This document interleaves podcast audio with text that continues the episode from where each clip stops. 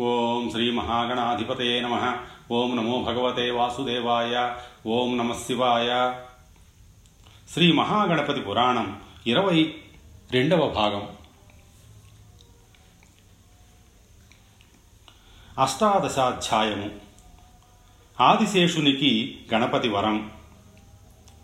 ప్రణమ్య శిరసా దేవం గౌరీపుత్రం వినాయకం. భక్తావా సంస్మరే నిత్యం మాయు కామార్థసిద్ధయే మహాగణపతి దేవుని తన శ్రావ్య కంఠస్వరంతో భావబంధురంగా స్తుతించిన సూత మహర్షి చిరునవ్వుతో సౌనకాదులను వీక్షిస్తూ మునిసత్తములారా సర్వాంతర్యామి సమస్త జీవాధారుడు సకల జగద్రక్షకుడు అయిన ఆ మహాగణపతి దివ్యలీలలు అపారం.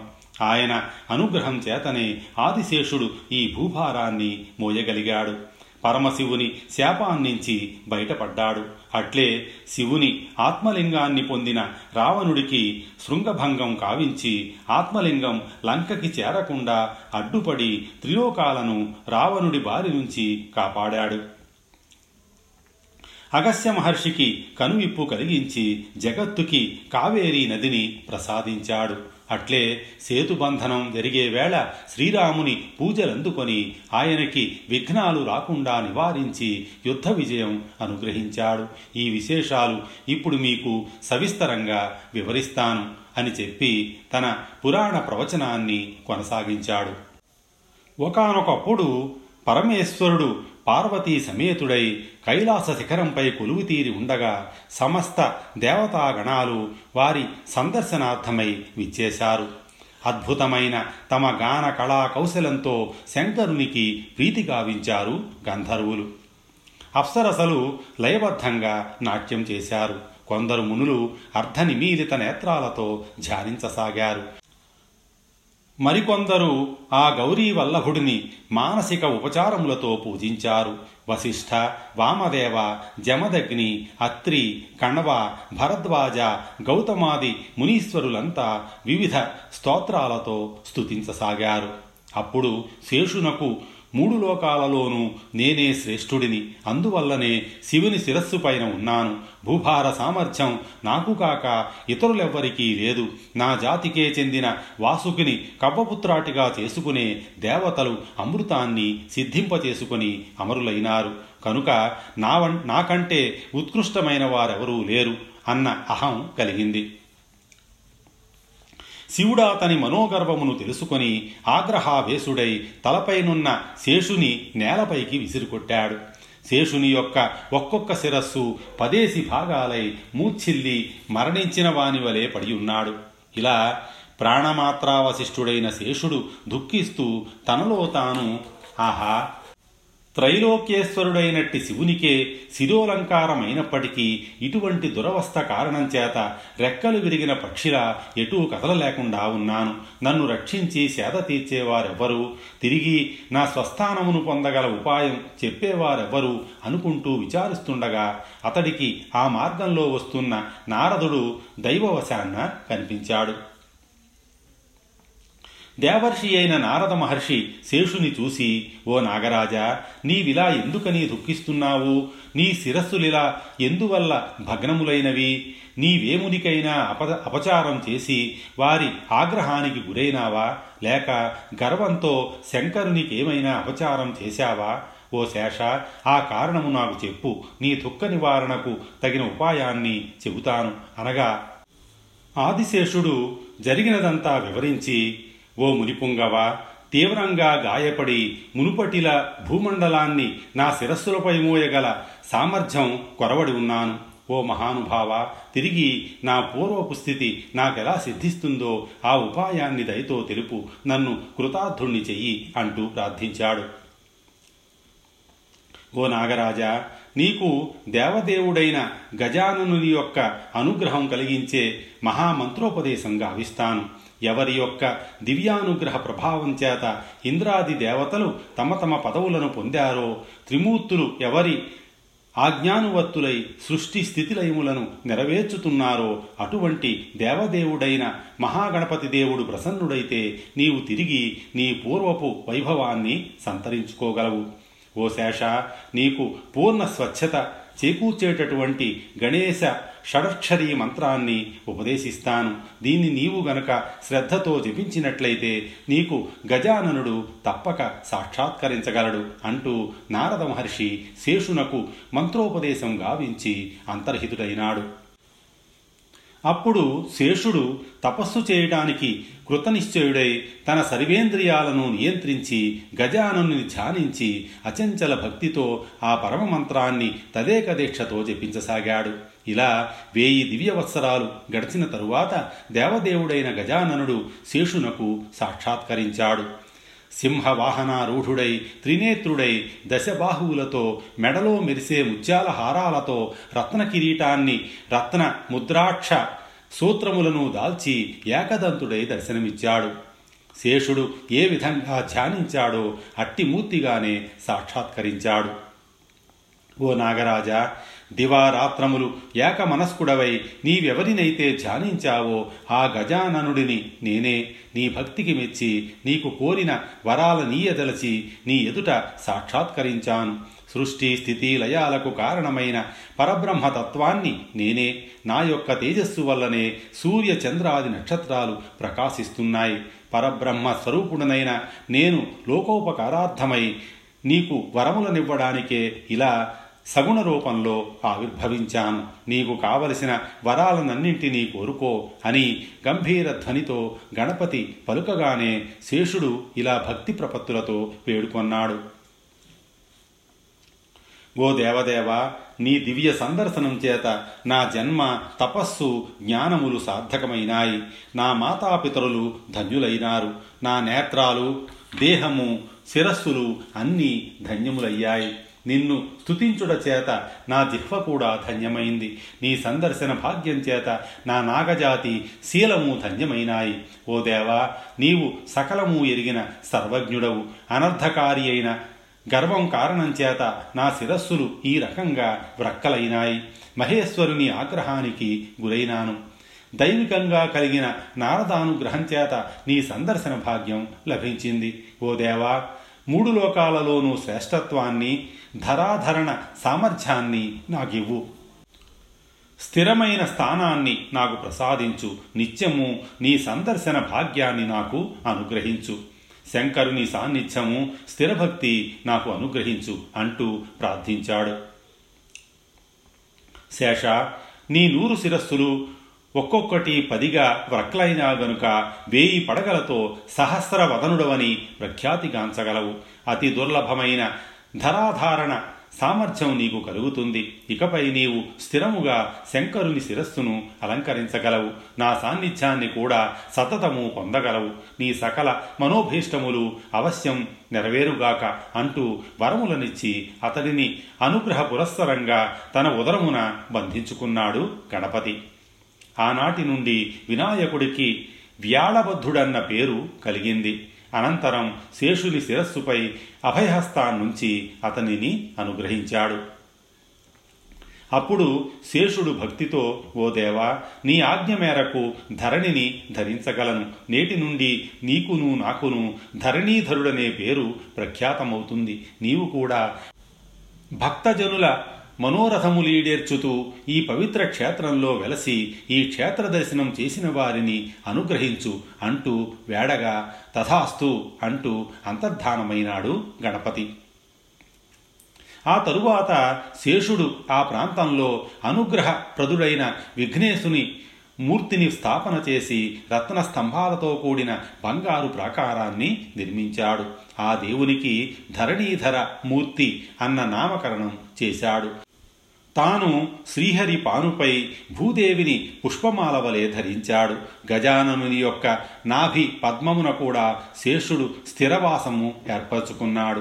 ప్రవాళ నగరం ఈ ధరణీధరుడు వెలసిన పుణ్యక్షేత్రం. రావణ గర్వభంగం. ఒకసారి రావణుడు తన సామగానంతో శివుని మెప్పించి అతని ఆత్మలింగాన్నే వరంగా పొందాడు. ఆత్మలింగం రావణుని హస్తగతం కావడంతో దేవతలు తల్లడిల్లిపోయారు. శివుడే నిస్సహాయుడైనాడు. రావణుని ఎదిరించి పోరాడి శివుని ఆత్మలింగాన్ని వెనక్కి రాబట్టుకోవడం దుస్సాధ్యం. గణపతి నీవే గతి అన్నది దేవతాగణం. శివుడు ఆత్మలింగాన్ని ఇచ్చేటప్పుడు రావణునికొక హెచ్చరిక చేశాడు. దానిని ఎక్కడైనా నేల మీద ఉంచితే అది అక్కడే ఉండిపోతుంది అన్నాడు శివుడు. గణపతి ఆలోచించి ఆత్మలింగాన్ని నేలపై ఉండేటట్లు చేస్తే చాలు తన పని అయినట్లే అనుకున్నాడు. రావణుని వెంబడించాడు. రావణుడు పశ్చిమ సముద్ర తీరం చేరేసరికి సాయంకాలం అయ్యింది సూర్యాస్తమయ సమయం సంధ్యావందనం చేసి సూర్యునికి అర్ఘ్యప్రదానం చేసే కాలమది. లంక చేరే వరకు వేచి ఉంటే కాలాతీత దోషం సంభవిస్తుంది. చేతనున్న శివలింగాన్ని ఏమి చెయ్యాలి? క్రింద ఉంచేందుకు వీలు లేదు. రావణుడు విచారంతో చుట్టూ కలయ చూశాడు. అల్లంత దూరాన ఓ వటువు భక్తితో సంధ్యావందనం చేస్తున్నాడు. రావణుడు అతనిని సమీపించాడు. బాబు బ్రహ్మచారి నాకు ఉపకారం చేసి పెడతావా అంటూ ఆ వటువుని ఒత్తిడి చేసి అర్ఘ్యప్రదానం చేసి వచ్చే వరకు శివుని ఆత్మలింగాన్ని పట్టుకునేట్లు బ్రతిమలాడి ఒప్పించాడు. వటురూప గణపతి పరమ భక్తితో శివలింగాన్ని రెండు చేతులా స్వీకరించాడు. రావణ నీవు మహాపుణ్యశాలివి. శివుడి పత్నీపుత్రుల స్పర్శకు కూడా అలభ్యమైన ఆత్మలింగాన్ని పొందగలిగినావు. కానీ ఒక మాట ఇది ఎంతో బరువైనది. దీనిని నేను ఎంతోసేపు మొయ్యలేను. త్వరగా రా అన్నాడు వటువు. అందుకు అంగీకరించిన రావణుడు సముద్రం వైపు వెళ్ళాడు. గణపతి రావణ అని మూడుసార్లు కేక వేస్తాను. అంతలో నీవు వచ్చి లింగాన్ని తీసుకోకుంటే క్రింద ఉంచేస్తాను. తరువాత నన్ను బాధించవద్దు అని చెప్పాడు నిష్కర్షగా. లేదు బాబు ఇప్పుడే వచ్చేస్తాను అని చెప్పాడు రావణుడు. రావణుడు సంధ్యావందనం ప్రారంభించాడు. ప్రోక్షణ మంత్రాలు చెప్తున్నాడు. అంతలోనే రావణ చాలా బరువుగా ఉంది అరిచాడు గణపతి. రావణుడు అర్ఘ్యం ఇవ్వనున్నాడు అంతలోనే రావణ నేను మోయలేను. ఇక మూడవ మారు అర్ఘ్యం వదులుతుంటే రావణ ఇంక నేను మోయలేనని గణపతి లింగాన్ని క్రింద పెట్టనే పెట్టాడు. వస్తున్నా వస్తున్నా అంటూ రావణుడు పరుగెత్తి వచ్చే లోపల లింగం నేలకు అతుక్కుపోయింది. ఆ విధంగా లోకాన్ని రక్షించాడు గణపతి. గణపతి ప్రసాదం కావేరి. అగస్య మహర్షి భారతదేశపు దక్షిణ భాగంలో ఆశ్రమమును నిర్మించుకొని గురుకులమును నిర్వహించేవాడు. కొన్ని సంవత్సరముల పాటు ఆ ప్రదేశములో వానలు కురియలేదు. ఫలితంగా జీవులందరూ నీటికై కటకటలాడసాగారు. అగస్త్యులవారు కైలాసమున కేగి గంగాధరునకు తన ప్రాంతమందలి నిర్జల స్థితిని వివరించి జీవనాధారమైన జలమునకై అభ్యర్థించారు. అంతటా గంగాపతి వారి ప్రార్థనను మన్నించి మహర్షి కమండలవును సుధామయ జలముతో నింపి ఆ జలమును నదిలో వదలమని తత్ఫలితముగా జీవజలములూరునని సూచించాడు. ఆ కమండలవులోని జలమును మహేశ్వరుని ప్రసాదముగా స్వీకరించి కైలాసపతికి ప్రణమిల్లి దక్షిణ భారతావని వైపు ప్రయాణము సాగించారు అగస్య మహర్షి. దేవేంద్రునికి ఈ విషయం తెలిసి కినిసి ఆ అమృత జలములు మానవులకు లభించకుండునట్లు ఒక పన్నాగము పన్నాడు. వాని ప్రార్థనపై భోళాశంకరుని కుమారుడు గణపతి కాకిరూపముగా వచ్చి అగస్య మహర్షి చేతిలోని కమండలువును సునిశితమైన ముక్కుతో పొడిచి చేతుల నుండి జారునట్టు చేశాడు. ఫలితంగా సుధామయ జలములు చుక్కయైనను మిగలక నేలపాలైనాయి. అర్ధాంతరంగా జరిగిన ఈ సంఘటనచే మహర్షి ప్రయత్నము నిష్ఫలమైనది. విషయమునంతటినీ అగస్య మహర్షి వివరించగా గజముఖుడు కనికరించి ఆ కమండలమును నీటితో నింపాడు. ఈ జలములను మహర్షి నదిలో ప్రోక్షణ చేయగా వర్షములు సమృద్ధిగా కురిసినవి. ఆ నది ఉప్పొంగినది. జనుల హృదయములు జీవజలములతో ఉప్పొంగినవి ఆ నది జీవనది అయినది. పవిత్రమైన సప్తనదులలో గంగేచ యమునే చైవ కావేరి ఒకటిగా పేర్కొనబడినది. ప్రసిద్ధమైనది. దక్షిణ భారతదేశమునకది దక్షిణ గంగ. దాక్షిణ్యము గల గంగ అయింది. అది గణపతి మహాప్రసాదము. ఆ నదీ తీర ప్రాంతములలోని సంగీత సాధకుల గాత్రములు వికసించినవి. వికసించుచున్నవి. ఆ నదీ ప్రాంతముల కిరువైపులలో పుణ్యక్షేత్రములు వెల్లివిరిసినవి. ఆ ప్రాంతపు భూములన్నీ సస్యశ్యామలములైనవి. వ్యాపార కేంద్రములు విరివిగా వెలువడినవి. ఆ మహానది దేవేరి కావేరి. అక్కడి వారు గణపతిని అనుదినము స్మరించుట కలదు. గణపతికి కావేరీదేవికి ఇదొక విడదీయరాని అనుబంధము. గణపతిని పూజించిన శ్రీరాముడు రావణాది రాక్షస సంహార నిమిత్తం లంకారాజ్యంపై దండయాత్రకు బయలుదేరిన శ్రీరాముడు సాగర తీరాన్ని సమీపించాడు. సాగరాన్ని దాటి ఆవలి వైపునున్న లంకకి చేరడానికి సేతుబంధనం తప్ప వేరు గత్యంతరం లేదని సుగ్రీవ జాంబవంతాది వానరముఖ్యులు రామునికి సూచించారు. మహాసముద్రం మధ్యన వారధి నిర్మించిన అది నిలుస్తుందా? తమ వంశస్థుడైన సాగరుని అనుగ్రహం కోసం ప్రార్థించాడు రాముడు. సాగరుడు దయతల్చలేదు. రాముడు ఆగ్రహంతో ధనుష్టంకారం చేశాడు. ఆ శబ్దానికి ముల్లోకాలు గజగజలాడిపోయాయి. సముద్రుడు వణికిపోతూ సముద్ర మధ్యమున ప్రత్యక్షమయ్యాడు. శ్రీరామ సగరవంశ శిరోభూషణ విజయోస్తు నీ వెంటనున్న వానర సేనలో నీలుడు అనే పుణ్యాత్ముడున్నాడు. అతడు బ్రహ్మవర ప్రసాదితుడు సాగర మధ్యంలో వారధి నిర్మించడానికి ఉపయోగించే ప్రతి శిలను శిలాజాలను ముందుగా నీలుని హస్తస్పర్శ చేయించినచో ఆ శిలలు సముద్ర జలములందు మునిగిపోకుండా తమ సహజత్వానికి భిన్నంగా జలములపై తేలి నిలబడగలవు. ఆ విధంగా వారధి నిర్మించి లంకను చేరి రావణునిపై విజయం సాధించు. విజయోస్తు అని పలికి శుభాశీస్సులు అందించి అదృశ్యుడయ్యాడు సాగరుడు. అంతటా శ్రీరాముడు సాగరునికి మనస్సులోనే కృతజ్ఞతలు తెలుపుకొని సారథి నిర్మాణానికి అనుమతి ఇచ్చాడు సుగ్రీవ జాంబవంత అంగద హనుమంతాది వృక్ష వానర వీరులు పెద్ద పెద్ద పర్వతాలను సైతం పెకలించి తెచ్చి నీరుని చేత వాటిని స్పర్శింపజేసి సముద్రంలోకి వాటిని విసరసాగారు. మహాపర్వతాలు సైతం వాటి సహజత్వానికి భిన్నంగా సముద్ర జలాలపై తేలి సహకరించడం చేత అనతి కాలంలోనే రామసేతు నిర్మాణం పూర్తయింది. వానరులంతా ఉత్సాహంతో రాముని కోసం చూశారు. రాముడక్కడ కనిపించలేదు. ఏమయ్యాడు రాముడు? ఎవరికీ చెప్పకుండా ఎటు వెళ్ళాడు? ఏ రాక్షసుడో అదృశ్యంగా వచ్చి రాముడిని అపహరించుకుపోలేదు కదా? రామ రామచంద్ర ప్రభు ఎక్కడున్నావు తండ్రి? అన్న వానరుల అరుపులు ఆర్తనాదాలతో ఆ ప్రాంతం హోరెత్తిపోయింది అప్పుడు హనుమంతుడు ఆకాశానికి ఎగిరి నలుదిక్కులా పలికించి సమీప దూరంలో ఉన్న ఒక గుహలోంచి బయటికి విరజిమ్ముతున్న ప్రకాశాన్ని గుర్తించి శ్రీరాముడు ఆ గుహలో ఉన్నాడని గ్రహించి మన ప్రభు అదిగో అక్కడ ఆ గుహలో ఉన్నాడు. మీరంతా ఇక్కడే ఉండండి. నేను వెళ్ళి విషయం తెలుసుకుని వస్తాను అని చెప్పి ఒక్క గెంతున ఎగిరి ఆ గుహ ముందు వాలి లోపలికి తొంగి చూశాడు హనుమంతుడు. ఆ మరుక్షణం వాయుపుత్రుడు చెప్పలేనంత విస్మయానికి లోనయ్యాడు. ఆ గుహలో మట్టితో స్వయంగా తయారు చేసిన మహాగణపతి ప్రతిమని భక్తి శ్రద్ధలతో దుర్వాంకురాలతో పూజిస్తున్నాడు శ్రీరాముడు. అతని పక్కనే సోదరుడు లక్ష్మణుడు పూజకి అవసరమైన వివిధ పుష్పాలను పత్రిని దుర్వాంకురాలను అన్నగారికి అందజేస్తున్నాడు. వారి పక్కనే ఆసీనుడై ఉన్న అగస్య మహర్షి మంత్రాలు గణపతి నామాలు చదువుతూ వారి చేత సమంత్రకంగా వినాయక పూజ జరిపిస్తున్నాడు. సాక్షాత్తు దేవాదిదేవుడైన శ్రీరాముడు కూడా విఘ్నేశ్వరుడిని పూజించాలా అన్న సందేహం మారుతికి కలిగింది. సరిగ్గా అదే సమయంలో రాముడి భక్తికి సంతసించి విఘ్నేశ్వరుడు ఆ పీఠం పైననే సాక్షాత్కరించాడు.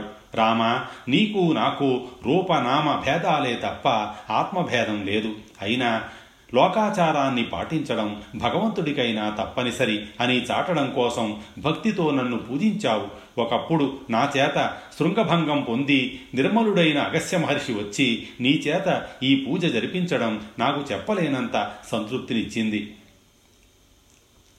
రామ జరగబోయే సంగ్రామంలో నీకు అడుగడుగునా తోడుంటాను. యుద్ధంలో సంభవించే విఘ్నాలన్నీ నా అనుగ్రహంతో తొలగిపోతాయి. నీవు విజయలక్ష్మిని వరిస్తావు. నీవు ధనుష్టంకారం చేసిన ఈ ప్రాంతం ధనుష్కోటిగా ప్రసిద్ధమవుతుంది. రామ నీవు నిర్మింపజేసిన ఈ వారధి సేతుబంధం పేరిట ఈ కలియుగాంతం వరకు సముద్రం లోపల నిలిచి ఉంటుంది. విజయోస్తు రామ శుభమస్తు అని పలికి అదృశ్యుడైనాడు మహాగణపతి. ఆ విధంగా అటువైపు వారధి నిర్మాణం జరుగుతుంటే ఇక్కడ రాముడు వారధి నిర్మాణానికి విఘ్నాలు రాకుండా ఆ విఘ్నేశ్వరుడిని పూజించి ఆయన అనుగ్రహాన్ని పొందాడు.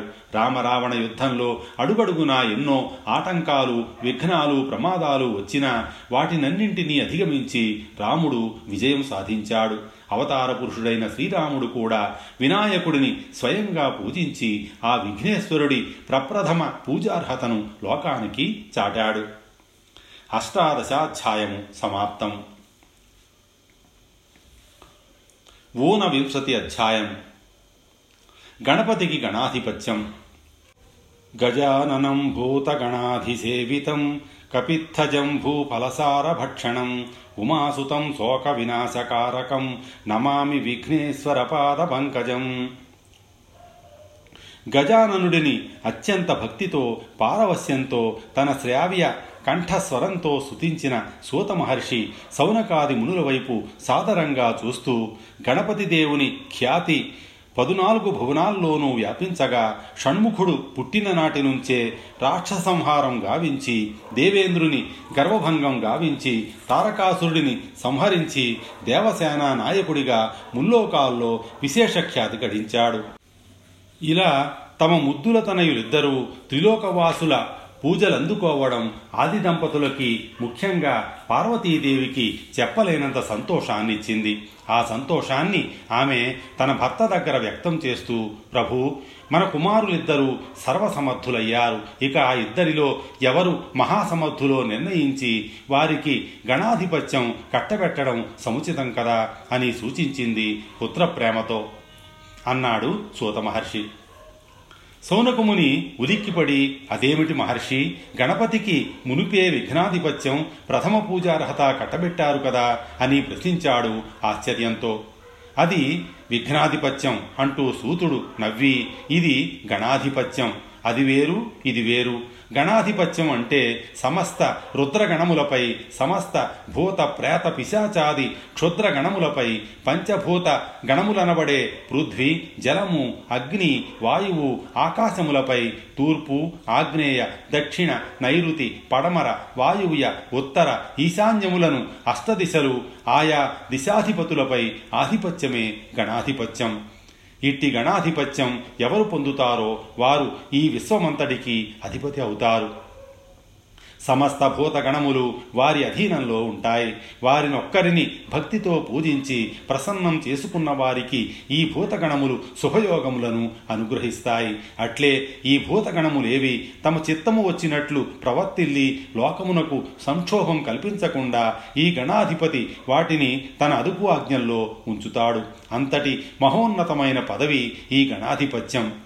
విఘ్నాధిపత్యానికి గణాధిపత్యానికి ఏమీ సంబంధం లేదు అని వివరించాడు. అని ఈ వైరుధ్యం ఎరుగక అనేక మంది విఘ్నాధిపత్యం గణాధిపత్యం రెండూ ఒకటేనని అనుకుంటుంటారు. ఈనాడు లభిస్తున్న వినాయక వ్రతకల్పంలో వివరించిన వ్రతకథలో స్పష్టత లోపించడమే ఈ అభిప్రాయానికి కారణం అన్నాడు సౌనకముని. అవును ఇదొక్కటే కాదు. పార్వతి నలుగుపిండితో వినాయకుడిని చేసి ప్రాణం పోసినట్లు ఆతనికే శివుడు గజశిరస్సుని అతికించి గణాధిపత్యం కట్టబెట్టినట్లు అట్టి గణపతిని చూసి చంద్రుడు నవ్వినట్లు ఆయన ఉదరం పగిలి ఉండ్రాళ్ళు బయటికి దొర్లినట్లు అప్పుడు పార్వతి చంద్రుని శపించినట్లు ఇలా వేరువేరు సందర్భాల్లో జరిగిన కొన్ని సంఘటనలను ఒకే చోట చేర్చి ఈ వ్రతకథని కొందరు ప్రచారం చెయ్యడం వల్ల ఒకదానితో మరొకటి పొంతన లేని విషయాలు ఈ కథలో ఇమడక అనేక అనుమానాలకు ఆస్కారం ఏర్పడింది. అసలు యథార్థం ఏమిటంటే మహాగణపతికి విఘ్నాధిపత్యం మాత్రమే. అది అతని శక్తి సామర్థ్యాలను శివుడితో యుద్ధం జరిగిన సందర్భంలో బ్రహ్మ విష్ణాది దేవతలందరూ వారి స్వానుభవాలతో గ్రహించిన మీదటే ఆ పదవిని కట్టబెట్టారు.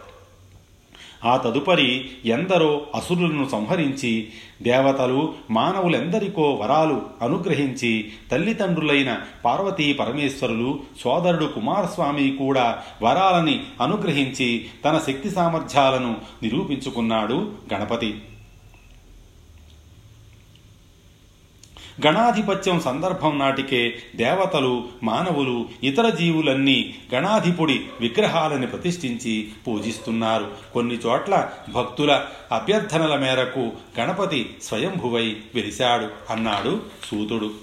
నిజమే ఇందరి చేత పూజింపబడుతున్న గణపతి సామాన్యుడి వలె చంద్రదృష్టికి బలి కావడం హాస్యాస్పదం. అసలు ఇన్ని విధాలుగా తన సమర్థతని నిరూపించుకున్న గణపతికి గణాధిపత్యం ప్రకటించడానికి బదులు కొడుకులిద్దరి సామర్థ్యాన్ని పరీక్షించమని పార్వతి భర్తని కోరడమే విచిత్రం అన్నాడు సౌనకముని. విచిత్రం కాదు అదే విశేషం వినండి అని తదుపరి వృత్తాంతాన్ని వివరించసాగాడు సూతుడు.